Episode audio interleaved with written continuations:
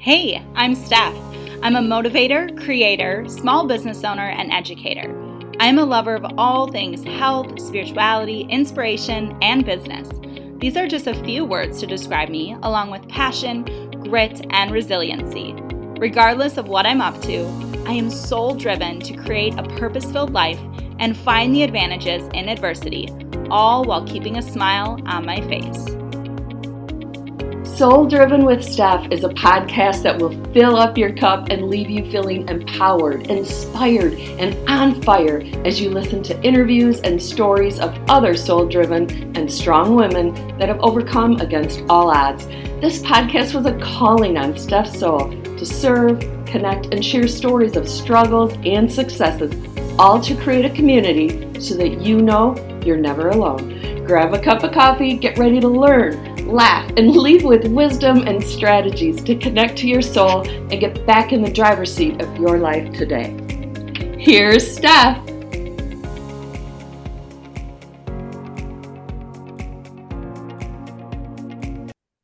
Welcome back to another episode of Soul Driven with Steph. I am so thrilled to be joined today by one of my dear friends, fellow entrepreneurs, and someone that we connected a couple years ago in the fitness industry actually and it's been really fun to be cheerleaders for each other in our businesses and in life. So, welcome to the podcast, Ashley Alderson. Hi, friend. Thanks for having me. Yes, of course. This is going to be so fun. And I just love hearing your story and your journey. And I love that you are very honest and transparent about all the highs and lows of business and life. So yeah. tell us a little bit about your backstory and really what led you into kind of the boutique industry that you are in now. Absolutely. So um, I grew up in the fashion mecca of the world. North Dakota. Not exactly. but I grew up on a ranch in North Dakota. And uh, from a very young age, I've always loved boutiques. I've loved discovering unique things. I've loved the ability to travel and just find cute stores in big cities and small towns and at rodeos and at fairs and everywhere in between. And for a long time, I found myself coming back to North Dakota going, man, I'd love to find something like this here. But back then, there just really wasn't anything. I felt like boutiques were slower to come to the Midwest, slower to come to the North. They definitely were a Southern thing. Um, so I just kind of had always had this like side love of the unique. But I also, after college, after going to school for marketing um, and PR, I really loved small businesses. And I found myself working in economic development for about seven years. And that was during the heart of the oil boom in North Dakota. So I was lucky enough to work with, you know, small mom and pop businesses getting started on main streets in small town, um, all the way up to working on larger economic issues from housing and just seeing economic development from more of a macro perspective and legislative perspective.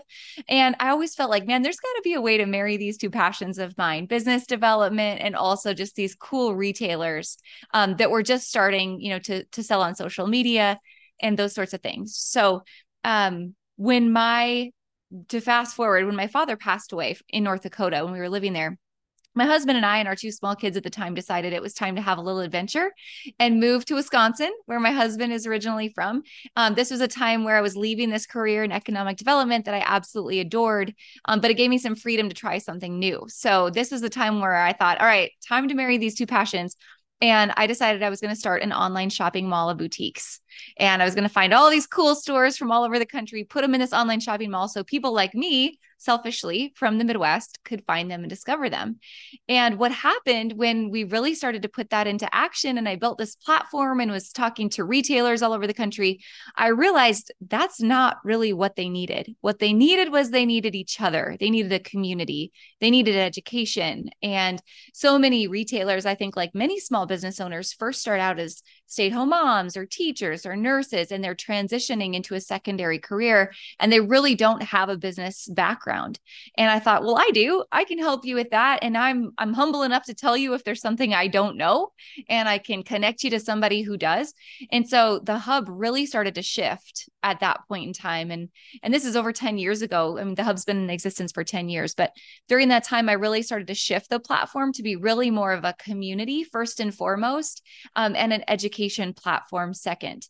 So we really worked with the motto community over competition. I'll say back before it was cool 10 years ago when nobody was talking about it and nobody was collaborating. And it was very cutthroat and competitive in this industry.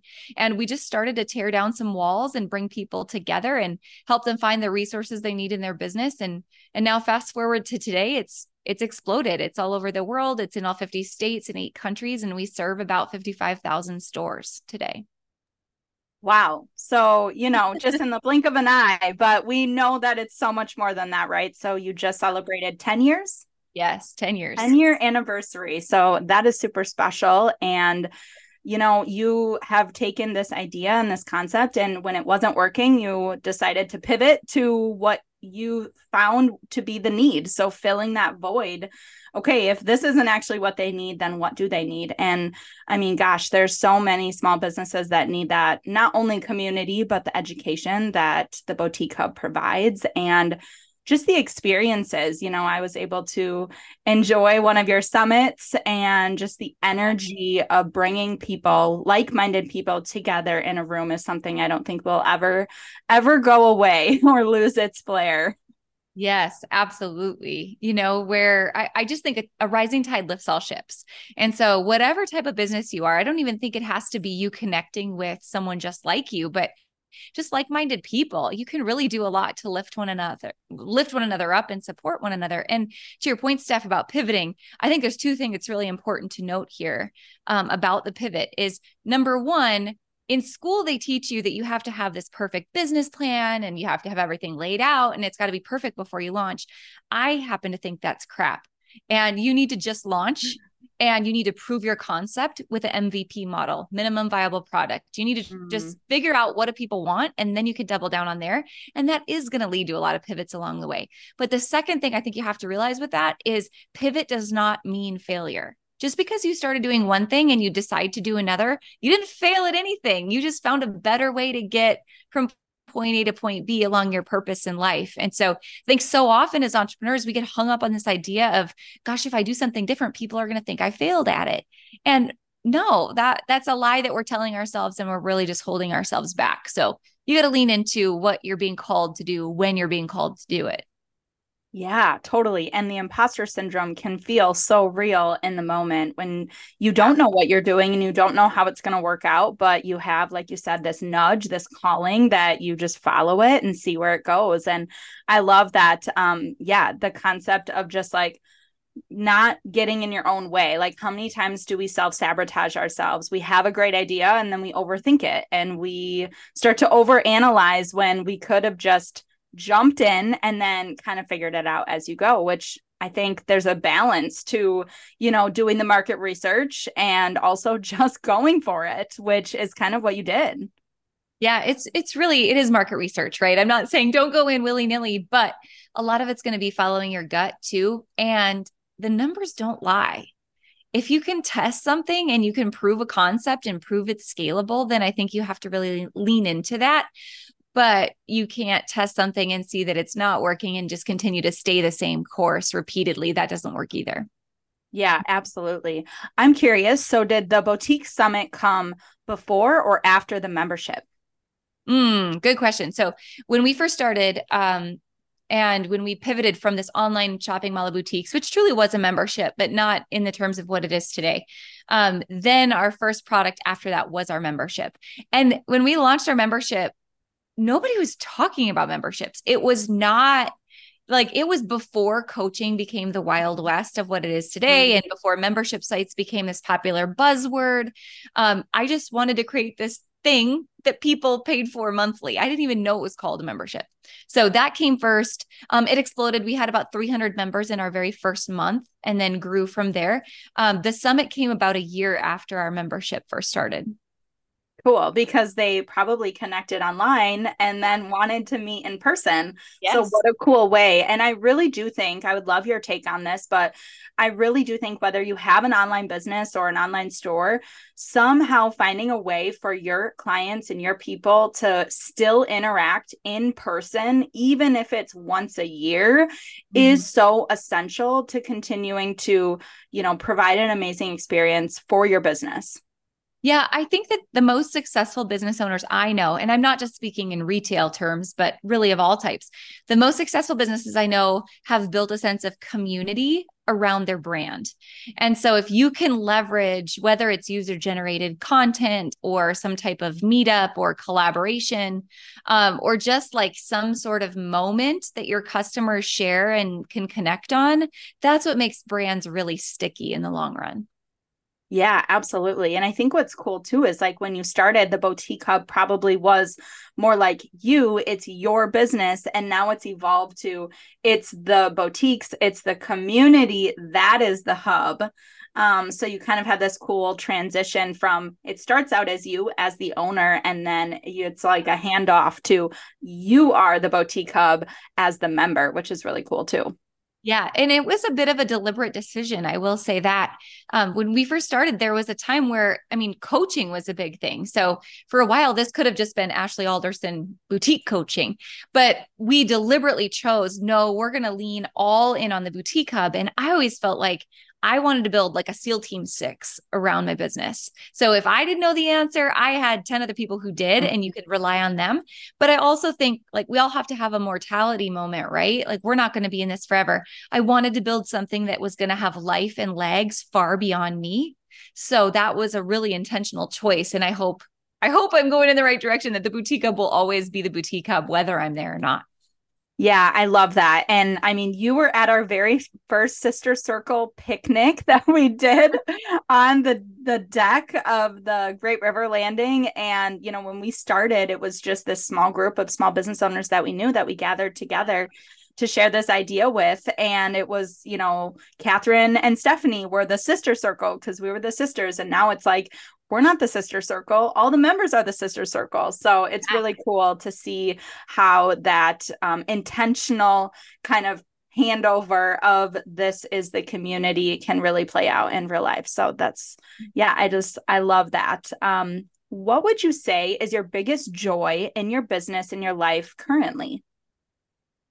Oh gosh. Um two different things. So in the business my joy has always been uh just seeing a, a, a flip switched in our members. So our business is built around the idea that if you change a business, you change someone's life and you change their family and you change the community that they live in. So when I can see somebody come back and go, ding, ding, ding, I had a light bulb moment. I went from this to that because I actually took the action. When you see someone take the action to me, like, oh, it's the like the purpose of what I do. So that's really joyful for me. Um, I would say though, personally, my joy, it's very similar, but it's seeing that in my kids.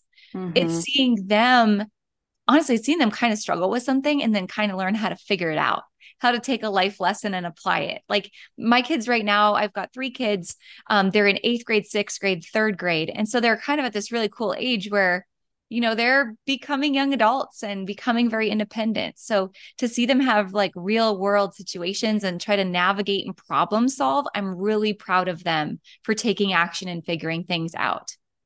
Yeah absolutely. I mean it's great to be the the educator the teacher the mentor and have the students that are like here i did my homework. Yeah. And it worked. Um, you're like thank you for you know yeah, yeah. showing that when you follow the process and you do the work you put in the work you get results and it's not always immediate. I think something that you and i really relate on is just our our desire to put in the work and do what the hard work that needs to be done and you know how is that how does that translate in your business and in life? Like you said raising your kids in this society where instant gratification is what you know most people want. Yeah. so how is that something what you could talk about how you teach it to your kids or just like how is that something that has really become like a core value for you? Yeah i think that instant gratification is just i mean i hate to say like the death of us but i kind of feel like it is you know i I think that we have, as a society, completely lost the ability to problem solve because we're so used to everything being right here. And as business owners, I mean, same trap. We feel like we should try something and have results absolutely tomorrow. And that's that's just not the reality, right? Like um that there's fruit in the struggle. And so i think that all of us and we have to teach our kid this kids this too how to be comfortable being uncomfortable. How to be in it and, and be there for the long haul. Like what does that actually feel like? So i'll just say like from a parenting perspective with the kids um this idea of natural consequences like you made this choice. Here's the natural consequence. You're going to have to struggle through it and figure it out rather than me like trying to helicopter parent them and say oh my gosh don't do that you know and and be over the top of them all the time and protect them from everything. Same with our community like i can only give you so much and then mm-hmm. you have to make the choice and figure it out. So I, I think it's just being comfortable ourselves being uncomfortable and then being able to model that to everybody that's around us because our society's in trouble in my opinion with too much of this instant gratification.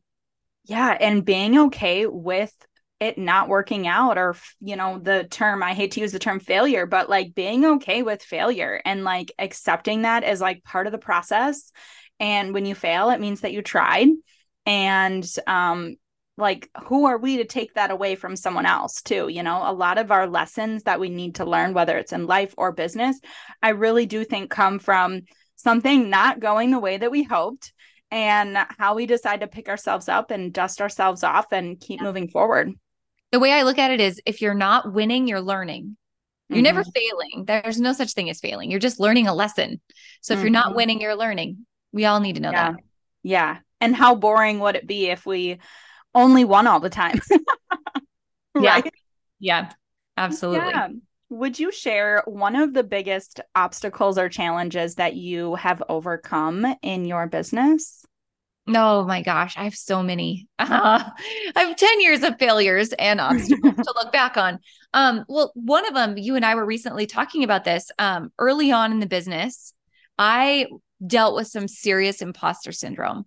I knew what I wanted to build, I had a huge vision, but I didn't believe in my core I was capable of building it.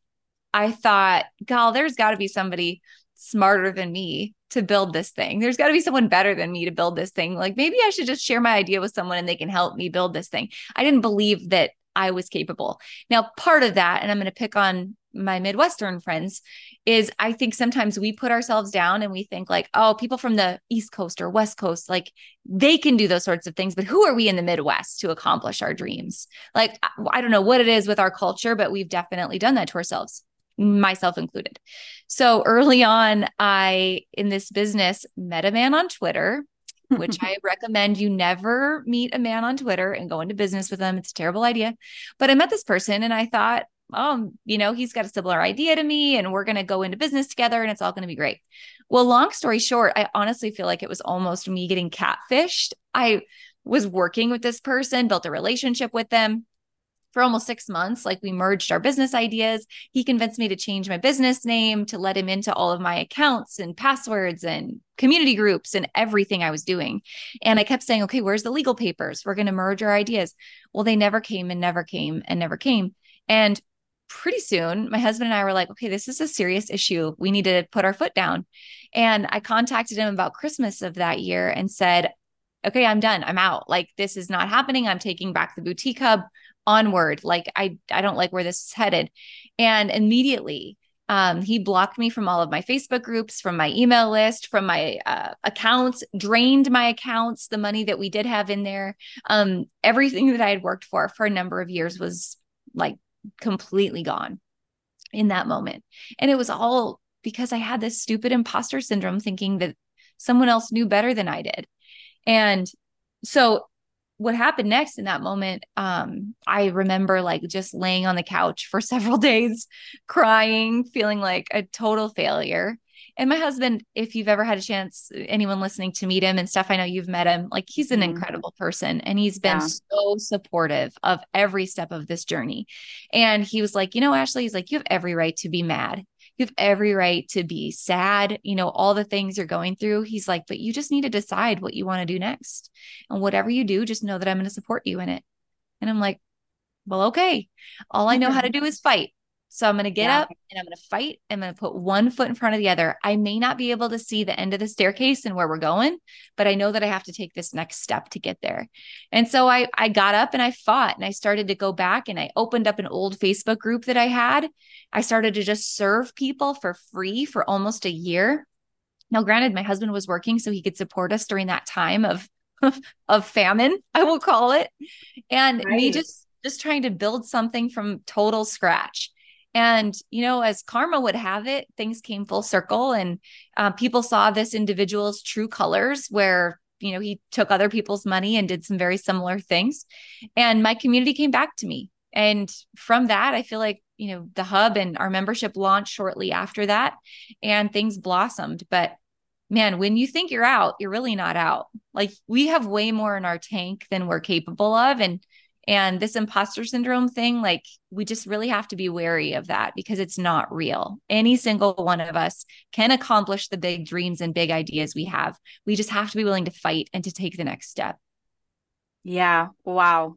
I listening to share that story, I just deeply resonated with it because you were saying how like gosh i haven't really shared this story yet. It's just kind of coming out. And um, it reminded me of my own experience with one of my landlords who ended up suing me and i was really young and i felt dumb and naive because he intentionally like didn't put things in writing and we went on a handshake for you know like just feeling like taken advantage of kind of for yes. your age or your gender and feeling that total imposter syndrome because like you know from the midwest too i think we think everyone has good intentions no one would ever treat yes. me that way which is not true but um a lot of times it takes those like really i mean rock bottom moments of realizing what we really want. Like, am I willing to fight for this dream? Because if I am, then I need to get up and I need to just, like you were saying, put one foot in front of the other, do one small action that's going to lead to the next, to the next. And I think the hardest part is when you're going through some of that entrepreneurial trauma, you never feel like you can really talk about it with anyone, clients, other business owners, because of those emotions and you don't want to come off as unprofessional, right? But like there's a lot of wounds that we carry through our journey um, that sometimes don't come out until years later. There are a lot of wounds. Yeah. And I, I think it's so healthy to talk about it um, and to not be ashamed by it. I think the mm-hmm. the more that I've shared stories like that with people, the more I hear, man, we all have been in those situations, you know, to some degree. So I think just owning that we don't always have it all figured out, that we're still learning as we go, but then making sure in a healthy way we can use those moments to fuel us. So there's a very special spot on my vision board for moments like that that continue to fuel me and drive me forward. I had a, a similar episode where um, I was telling my business idea to a, a, CEO of a large company, and he basically patted me on the head and said, Well, good luck with your little project. Literally use those words. And so I took those words and I put them on a piece of paper, and they are still in the middle of my vision board because just if you don't think I can do it, or if you think this is little by any means, watch me. And yes. it will just continue to my fire. Exactly. And I always say, like, if you don't want me to do something, tell me the opposite because I will prove you wrong.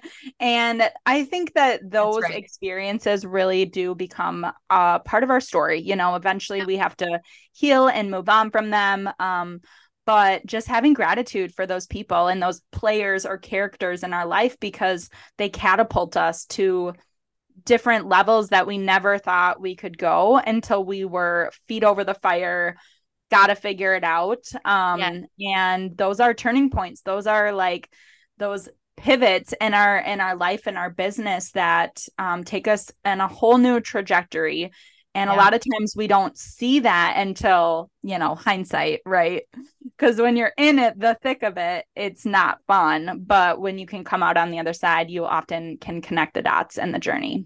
Yeah. Something good will come from every bad situation if you choose to look for it, for sure. Yes, absolutely. So not only are you a powerhouse CEO that I love to look up to, but also you're a mom of 3 like you said and yeah. I I just know that that is a huge struggle that a lot of women face especially as small business owners. So what advice would you give to women that want to not only continue to pursue their passion and have a career whether that's a business or a career but also be present for their families? Yes, I love this question. I could talk about this for uh, another whole hour on its own because uh, I've walked this trial by fire too. So, something that I, I realized early on, and this has become a big staple of what I do today, is just it's this question of are you currently being the CEO of your business or are you being a hustling entrepreneur? Because that will affect everything that happens at work and at home. And I think when we all get started, when we first start the business, like we're we're on this like I just have to make it work track and we're hustling, right? And we are entrepreneurs. Mm-hmm. We're trying to figure it out. And there's nothing wrong with being in that stage. And you're you're just trying to like jam things together in the time that you do have to prove your concept. And that's fine. But at some point, especially as a mom, then you have to move out of that stage and to find more process and to set more boundaries so that you can run your business more like a CEO, um, so that you can have space to also be the wife and the mom and the friend and the sister that you are to those around you. So, um, for me, just simply by facing burnout and struggling relationships at home, um, I had to learn how to set some real boundaries in order to become a CEO. So, things like when do I shut off work and not pick it back up again? Um, what's my boundary around saying yes to things? I literally, for a while in my life, had to practice saying no. I had to practice every week looking at my calendar and finding one thing that I could turn away. Even though I've already said yes to it, I I had to go in and like pluck my calendar because it took so much time to figure that out. I also had to figure out a lot of systems around just how do I schedule my weeks and understanding what is an income generating activity as a small business owner and what is that $100 an hour job for me as a CEO versus the $10 an hour job. So, yes, can I clean the toilets? Absolutely. Do I think you as a mm-hmm. leader should demonstrate that you can clean toilets with the best of them? You you sure should. But is that a smart use of your time? Absolutely not. So, where can you start to delegate and elevate? So, again, you can move from being an entrepreneur to a CEO. So, I, I feel like this is an evolution over time for me to to shed some responsibility and to build a team, um, to take some of the investment and and rebuild it back into payroll so that I can build a support system around me so that I have time today to be home and present with my kids more often, um, and not to allow myself to feel guilt when I'm missing something at work or when I'm missing something at home. Like I have to be so secure on the inside to know I'm doing the best I can in both places. I've set up systems to support me in both places. And now I need to find joy in the present moment that I'm experiencing with my family and, and not let guilt rob that from me. And that's mm-hmm. tough as a parent and as a business owner. But I'm telling you, it's possible big mm-hmm. time. Um, because I think I'm your biggest hype girl for the four part to do list. Will yeah. you tell us about this, how oh this came to be, and just like yeah. give us a little a little snippet on on the four part yeah. to do list? You're such a good friend. Thank you. Yeah. So that really, the four part to do list was something I came up with when I first was battling this my kids were still really young at that point. Jade was actually a newborn baby. I mean, she was falling asleep on the countertop in my arm and I had one hand on my laptop. Like it was a it was a moment for a long time uh, trying to balance all this. And so I felt like there had to be a better way. So I came up with this strategy called the four part to do list. Um, and this is still how I set up every single week. So list number one is what are the things that I have to do in my business every single week, no matter what? So non-negotiables. Um, it's marketing, it's social media, it's working with vendors, it's doing photo shoots, it's certain meetings, um, it's a date with my numbers and my financials. You cannot be an ostrich on that one. I'm warning you. Um, those things are non-negotiables for me. So every week that just is list number one and i'll tell you what to do with it in just a minute list number two is okay this week specifically what is the 20% of my list that's going to get me 80% of the results what are the income generating activities? Like, what is the most important thing I focus on this week? And now, this cannot be a running to do list. This can't be like take a shower and you cross it off the list. You know, this is like the, the big stuff. And it's typically like three to 10 things, no more than that. List number three is my later list. So, what can I do next week, next month, next year? Uh, it's the idea that I get at two in the morning and I jot it down in my phone so that I can put it on this list. I typically love to take this list and organize it in Trello and break it out by weeks and months and quarters. Uh, and then list number four this is the most important if you're struggling with being an entrepreneur and you're not yet a CEO. Um, and that is your outsource list or your say no to list. So every week, where do you need help?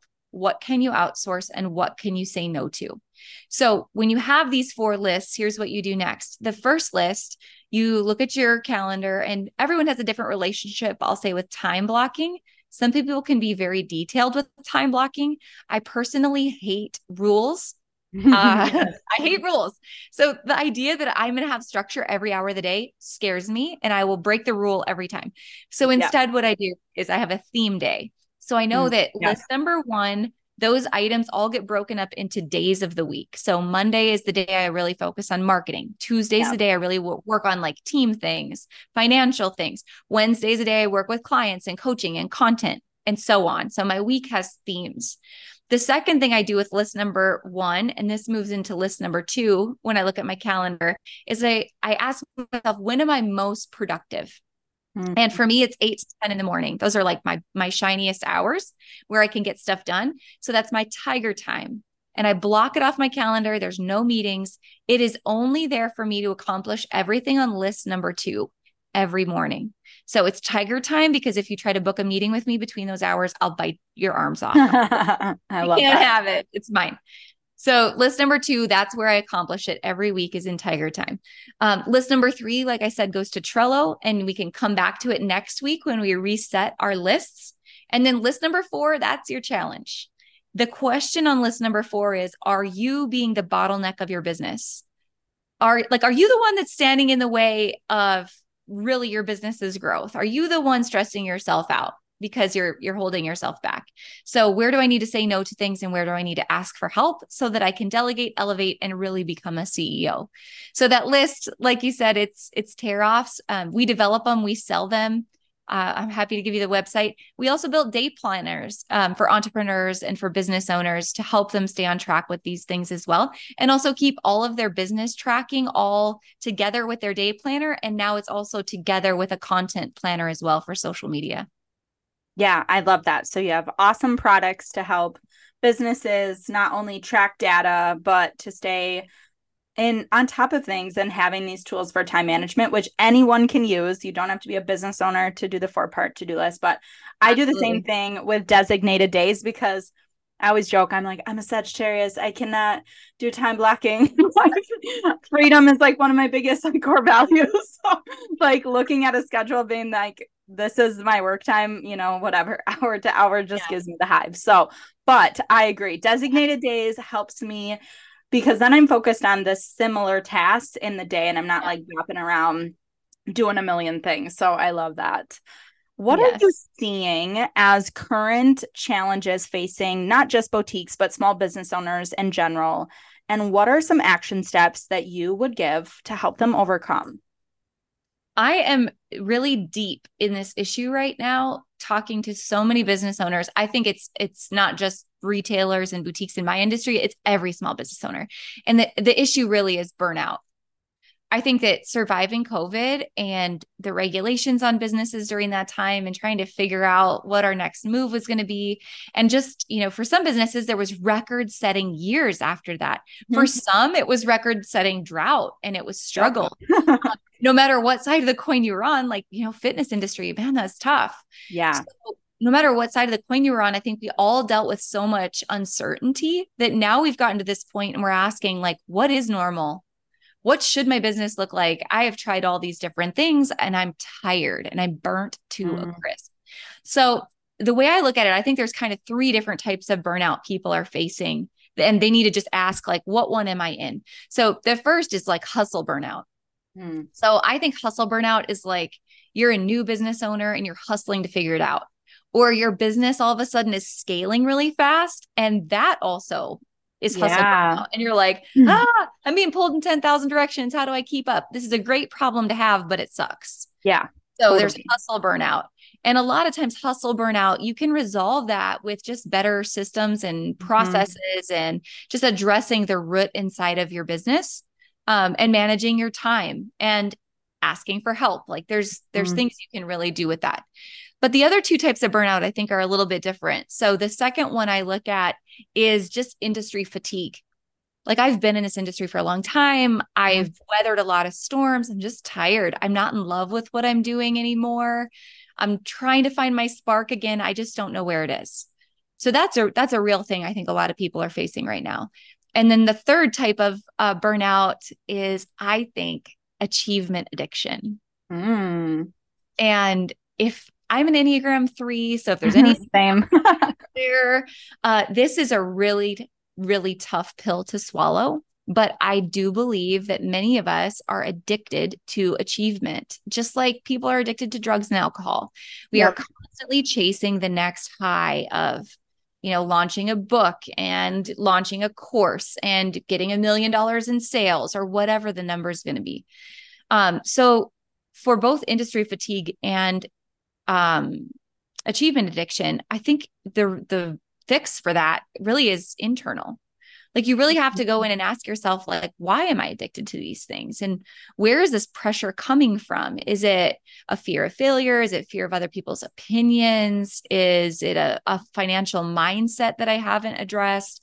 Like what's happening inside of me that's leading to these external feelings? Have i decided that i'm just not going to be happy until X happens. And I've not allowed myself to really fall in love more with the process than the product and the outcome so i think there's there's just some things in self-care we can do you mm-hmm. know exercise and sleep and taking time off all of that's great but some of that kind of creates a yo-yo too of okay i'm hustling 110% i'm all in and then all of a sudden i go full on into self-care mode and i cut way back well then all of a sudden i have guilt and shame mm-hmm. that is now mm-hmm. going to launch me back into the 110% thing. And I'm just now on this hamster wheel or this yo yo back and forth. So, again, there's external things we can do, systems, processes, taking care of our minds and our bodies. But beyond everything, again, it's addressing the internal issue of where the burnout's coming from in the first place and the belief systems about ourselves that we have to change and understanding what our worth is coming from. What is our purpose on this earth beyond anything else? who am I without the achievement? Who am I without this business? That comes first. And I think that has to fix the majority of the issues. Yeah, wow. Um, I love that you've kind of identified these three different things because I mean, I can even see a little bit of myself in all of these, right? Being in an industry for 10 years, feeling like I've hustled through COVID and it was like working overtime. And then, yeah, the achievement addiction. And I think that the shiny object syndrome is a real thing. And you know, yeah. a lot of times it's like, yeah, we're chasing the next big thing because it brings all this excitement and new. And like, we're not content with just like stability, right? Which is what we should really be going for as business owners is stability. Yeah. yeah. It's like social media has told us that stability is not good enough. Not fun. yeah. It it we are messed cool. up. It's not jazzy. Um, my mentor always says uh entrepreneurs are addicted to chaos. Like if things yeah. get too good, we better, you know, throw some chaos in there to stir things up a little bit. So it's kind of yeah. funny because I do think all of those things, especially the last two you said, really do come down, like you said, to the inner work. It's the um the self work, it's the introspection, it's um i'm reading just finished the book the big leap and i keep talking mm-hmm. about it because it's like the self sabotage that we create when things actually do start to maybe slow down or feel mm-hmm. good um is like we feel like we're so not used to it like think of what we just went through like you said with kova and all the kova covid and all the trauma um it's like as soon as things start to you know get a little bit less chaotic we think that something's wrong wrong and yeah. our nervous system is addicted to you know all the the stressors and the chaos too so it's really just like a total mind body issue yeah. um because we have only really lived in this state of survival mode absolutely yes I, and I don't I don't know that a lot of people are really talking about this in depth yet. Like I think everyone's just trying to figure out what planet are we on. Um So there's a lot of work to be done here. And I think there's more people battling this than we than we really realize. Mm-hmm. And that's really why community is so important, whether it's yes. a small business community, a health and wellness community, a church community, a, you know, get together and play a sport community. Like, I really do think the people that are going to thrive moving forward from COVID are the ones that are coming out of their house and doing things with people and getting back together in community and not being behind a screen and just like completely isolated. We spend so much time alone you know, yeah. working from home, being on our phone, like doing all this online stuff, it's not real genuine connection um like hanging out with someone in person. So I really think the the mental health problems that we're seeing are a lot of times driven from this this um like people retreating to their homes and not coming back out. Yeah, I completely agree. I completely agree. It's all about community and relationships at the end of the day. And the cool part about it is if you are a business owner, what really makes your business successful? Relationships. So it's just 1, going back. percent. Yeah. Yeah. Yeah, totally.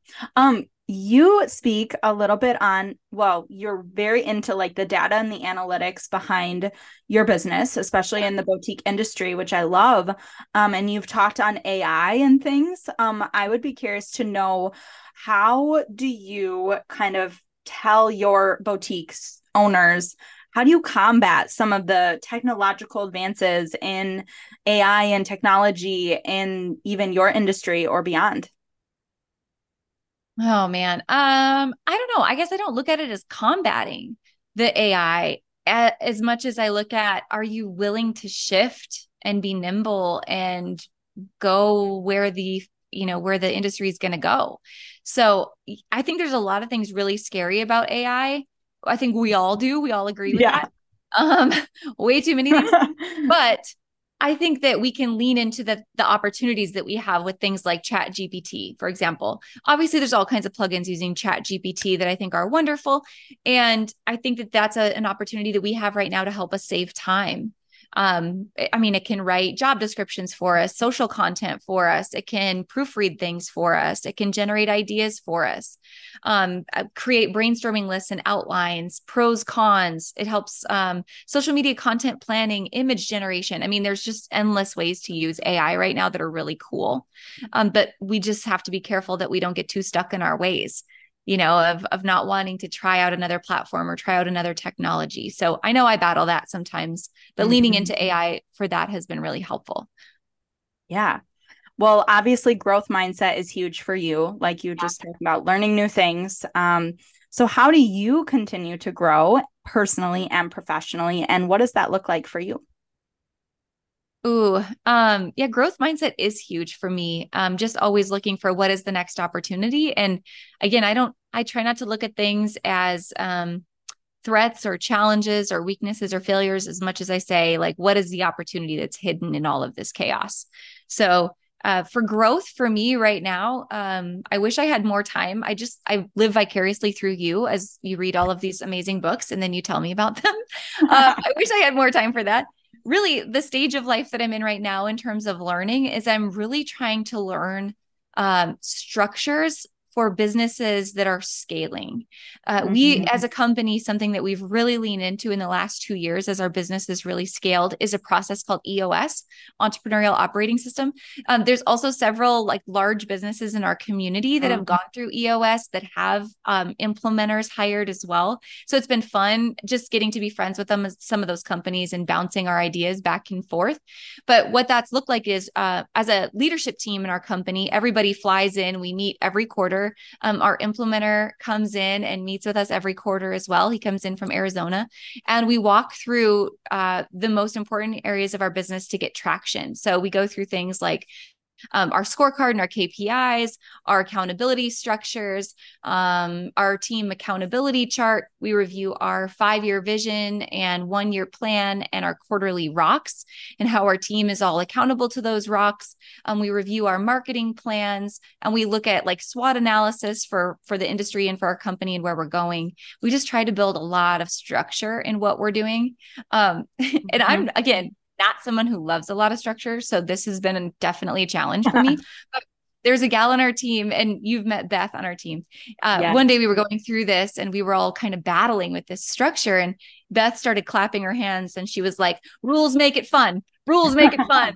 And we all just died. There's so much truth in that. Like the more rules and, and structure you can build into your business, especially as you grow and you're hiring a lot of employees, it does make it fun because it takes the stress away. It takes the what ifs away. You know, everyone is pulling in the same direction. You're on an even playing field.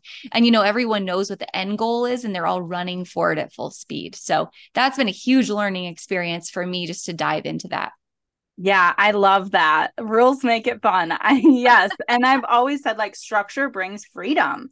Like yeah. I think you just have to know yourself well enough to know how much structure do you need. For me, like like you, I don't want to time block my whole day or my whole week. I know what I need to get done and I have systems and structures around that, but I want to do them when I'm in that like zone yeah. of genius or creativity flow or whatever it is. Absolutely. So just knowing yourself really well to then build your own systems and structures that work for you. Um, mm-hmm. I'm I love following your EOS journey because I of course have read Traction too, and I think that it's just a really cool system for even a solopreneur to implement. So if you're someone that's like, yes, I want to build and scale eventually, you don't have to start with a team. You know, you like you start as one person and yeah. then you slowly bring people into into the journey so for you as the CEO and probably the visionary, I'm just guessing, yep. what do you see for the future for the hub and for you personally? Oh, good question. Uh yeah, I'm I'm the visionary for sure. Um where we go from here so right now our focus is we've kind of built two like side verticals to what we're doing um, our main customer is a, a retailer, an e commerce store, a social seller, um, a product based business, or a wholesale business that manufactures and sells into retailers. So we've wanted to really expand and deep dive into more of the home and gift vertical, which we've really been in fashion and apparel and children's uh, primarily. We want to expand into home and gifts. So that's a huge focus. And then the second huge focus is we built our own wholesale platform. So yeah. it's currently the only privately owned wholesale platform um, for our industry in the world. Everything else has got like mega VC investment money. So I'm super proud of that. Um, it's very grassroots. Our, our industry came together. Members of our community came together and helped us build this platform. So we're really working on growing and scaling that as well. Um, for me personally, though, I have I've been in this boutique space for so long I also am really excited to step outside of it a little bit and create more of my own personal brand and speak on what does it take to build a company? What does it take to build memberships and courses and um, what does it mean to be a professional speaker and deliver keynotes? Like all these skills that i've developed mm-hmm. along the way for my own business i get asked a lot of times like hey how do i do this in mine? Um, and i'm not a boutique owner so i'm excited to start really delivering more of that type of content going forward because it I, it's helpful. I've got all the lessons and failures I could share along the way. Well, I'll be the first one to sign up. but whenever you decide to um you know put that out there whether it's a course yeah. or a mastermind or something yeah i would love to continue to learn from you um because yeah you have so much experience on just growing and scaling and i love that you share all of the the shiny and not so glamorous moments, which is the type of person that I want to learn from. So I love that. I love that you are leaning more into just your personal brand and I think that's that's really fun and will be super fulfilling for you. And yeah. I love that the boutique is leaning more into gift and home because I think that's a huge kind of untapped area for what you offer in education and I just love that you fill a void. Like you built Hubventory because you saw a need. And I know that was a huge undertaking, not only on the tech side, probably, but just the support um, of, like you said, the people and the vendors. And you really are, the hub really is this like central navigation point between the consumer and the store and the vendor, right? Like it's, it's multiple different um, B2Bs. So, really figuring out how you can best serve, which ultimately is what makes the industry better. And I think is your overarching goal of, you know, creating that positive impact. So I love that. Thank My you. favorite question to ask is what are you most proud of about yourself? Oh gosh. Uh man. I am most proud of um I am most proud of my role as a mom and as a wife. I am most proud of the fact that I feel like I am a very positive um light in our home not always i tell you what i have my mom train wreck moments for sure and my wife train wreck moments but i'm really i'm i'm proud of the lessons that i bring to our home and the warmth that i bring to our home. And building businesses is great and changing lives like working with people individually is great but at the end of the day i just want to go home and be with my family. I love them so much and i'm so excited about um, who they are as individuals and how i can support them too.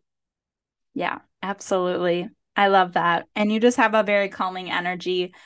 I just feel like anytime I'm around you, it's it's calming and you're just happy to be where you are and be present. So I really appreciate that about you.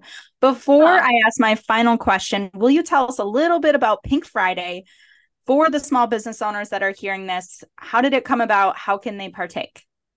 Uh yes, I would love to. So I have always been a huge fan. Um, obviously, in a product based business, we know Black Friday weekend is the weekend where uh, historically how it got its name is a retailer went from running in the red all year to finally getting into the black. It's the most profitable time of year um, for a small business and a product based business. So I love Black Friday. I really love Small Business Saturday, but I've always yes. kind of had a beef with it. I've always felt like it was kind of an mm. afterthought.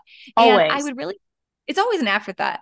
I would really love it if consumers thought about shopping small first before mm-hmm. Black Friday and before all of that chaos. And I also have always felt like um, this is really a time of year where a small business owner should be able to loudly and proudly tell their story of what does it mean to be a small business owner and what is a, a day in the life of your shoes really like. And there should be a day of of media just dedicated to you. So a few years ago we came up with a concept of pink friday. It is always held the friday before black friday. Um, in wisconsin we have also the luxury of that being opening deer season as well. So full whammy. Uh, elsewhere in the country they don't really really celebrate that like we do. it's a day of community over competition where small business owners can collaborate with one another, no matter what type of business you are, um, where you can really tell your story of what it means to be a small business and really get to know your customers, build a sense of community around your brand, build relationships, collaborate with your local media outlets. That's a huge push. Mm. And again, just to spread that message to shop small first, not just now, but all year long. So locally um, in the La Crosse area, we have a bus that we bring around to small businesses, uh, boutique owners. We have different routes every year. And all around the country, there's business owners and consumers doing the same thing. Yeah, and anyone can partake. Um, you guys have some really awesome free resources on your website about it. Um, we participated when we had our brick and mortar studio the very first year, I think, or the second, and it was so much fun. And I just love the mission behind it. So, yeah, keeping that going. My very final question is what drives your soul today and what do you get up for each morning? Um, you know, this is a really clear answer for me because I I'm a Christian, I'm a believer, and since I was very young when people would ask me things like, "What do you want to be when you grow up? What are you going to do?" I would say things like, "I'm going to do something no one's ever done before, and I'm going to change people's lives." And I honestly feel like from an early age, God was like, bam, this is your path. This is your purpose on this earth, Ashley. And for whatever reason, I just went all in with that. I, I heard him and I believed him. And so that still is my mission today. I'm doing something no one's ever done before, and I'm here to change people's lives. And you know, it's really important for me. I feel like now more than ever, just to lean into the fact every morning if I'm feeling burnt out or I don't want to go to work or you know, I'm struggling with something. Sometimes I think we all try to carry too much on our shoulders and think we're in control of all of it. Mm-hmm. But for me, it's really beneficial when I could just take a step back and go, you know, I, this is not about me this is about this bigger mission for my life that i know i'm fulfilling and and that's a christ-led mission for me so that's what that's what fuels me every day and is going to continue to fuel me in the future. I love it. Well, tell us where we can find you if people want to continue to follow your journey and learn more about the Boutique Hub. Absolutely. So the boutiquehub.com is the hub, literally, of everything we do. You can find all of our resources, uh, the planner, four part to do list, all of that information there. Um, but I'd love to be your friend on Instagram. So it's AJ Alderson on Instagram. Um, and that's where I share more of the just the behind the scenes content and um, what it's like to build a business like this, and also what it's like to be a mom and have horses and animals and do all the other extracurriculars as well. Yes, I love it. Well, thank you so much for sharing your journey and wisdom with us today. Until next time, keep on following what drives your soul. One of my favorite places to shop for all of my workout needs is Willow and Grace Boutique. They have everything from the coziest Lululemon joggers to the cutest oversized sweatshirts, backpacks, scrunchies, jewelry, some amazing gifts that you can purchase for others, and literally everything in between. If you need something to uplevel your wardrobe for your workouts or you're looking for great gifts, go check them out inside of Misty's Dance Unlimited in Onalaska. Thank you so much for joining us for another episode of Soul Driven with Steph. If you enjoyed this episode, be sure to share it out with someone else who needs to hear this message. Don't forget to subscribe to the podcast so that you know when new episodes drop. And until next time, be sure to take care of your mind, your body, and your soul.